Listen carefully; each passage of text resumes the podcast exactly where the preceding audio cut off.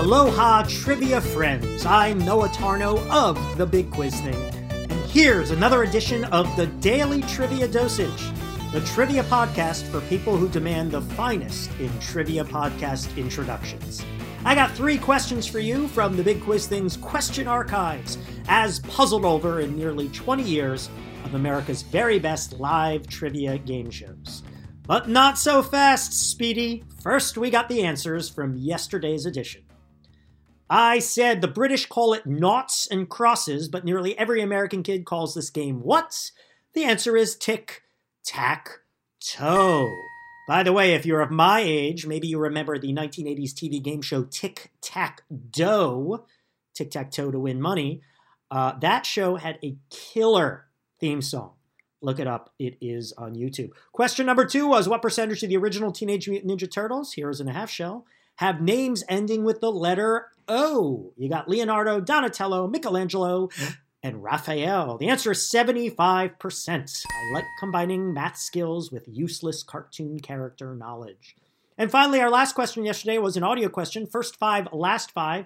Identify the song and artist based on just the first five seconds of the song followed by the last five seconds. Here it is.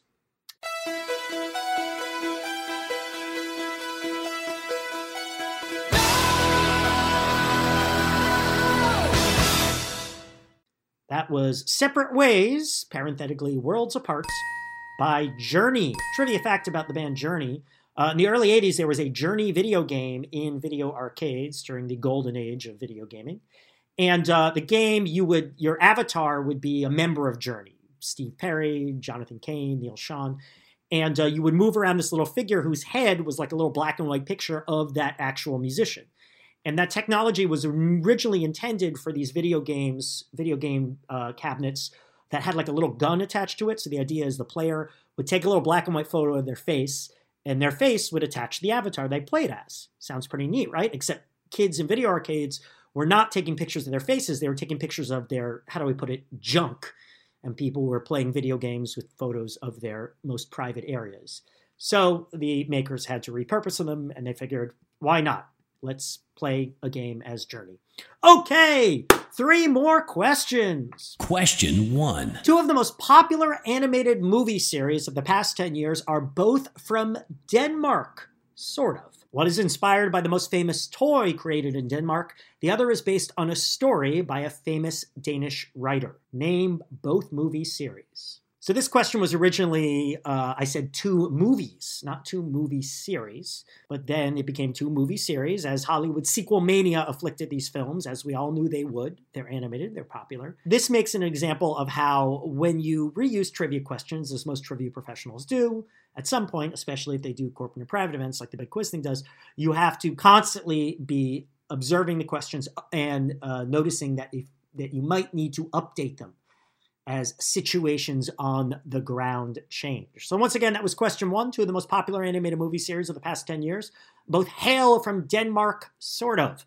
One is inspired by the most famous toy created in Denmark. The other is based on a story by a famous Danish writer. Name both movie series. All right, let's move on. Question two Sandy Koufax, possibly the greatest Jewish baseball player of all time, refused to pitch in the first game of the 1965 World Series. Why? So, uh, the big quiz thing in our long history, we kind of have a sub business doing specifically Jewish themed trivia events. We've done synagogue fundraiser, staff events for Hebrew schools, Purim celebrations, and of course, bar and bat mitzvahs. The kids love us. And I guess it makes sense because in the early days, the Big Quiz thing was a three person operation. It was me, it was my sidekick, and still our primary uh, New York City host, EDP. And we had a DJ, DJ Gretchen Brennison, DJ GB. Hello, GB, if you're listening.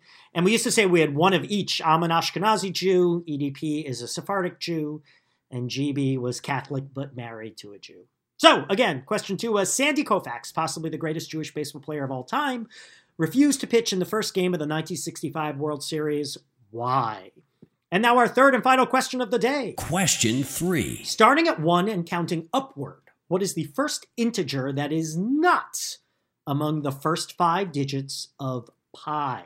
Speaking of bar and bat mitzvahs, uh, when we do an event like that, or really any birthday party, anything where there's a guest of honor, we send a questionnaire that uh, either the guest of honor or a close relative fills out so we get to know about the person. As with a mitzvah, it would be the kids' likes and dislikes, what they're into, you know, less their life story and more the stuff they like.